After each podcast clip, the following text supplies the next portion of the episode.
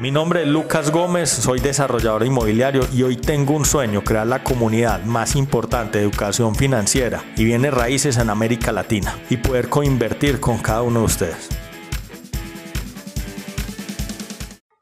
Todo el que está en el sector real sabe que hay retos. Los retos hay que afrontarlos y uno debe ser muy diligente.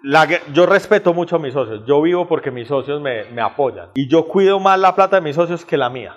Pero hay unos particularmente que son la minoría que toman unas actitudes muy negativas y entonces son juzgándolo a uno, juzgándolo como haciéndolo caer y uno está haciendo todo y uno también está invertido y uno está tratando de sacar eso.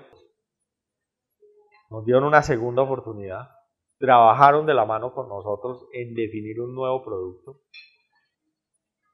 Siempre habían recibido de nuestra empresa transparencia, información. Aprendí una lección muy importante en el tema de los negocios, el concepto o el factor más, o sea, uno no sabe si las cosas van a ir bien o mal. Eso, el que le diga eso es asegurado, eso es un huevón, eso más lo está engañando.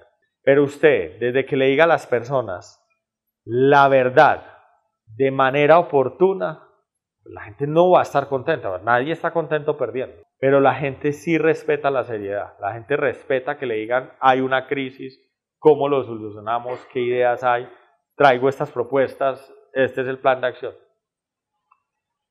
Ya hemos desarrollado 25 proyectos. Después de tantos proyectos, pues hemos pasado crisis.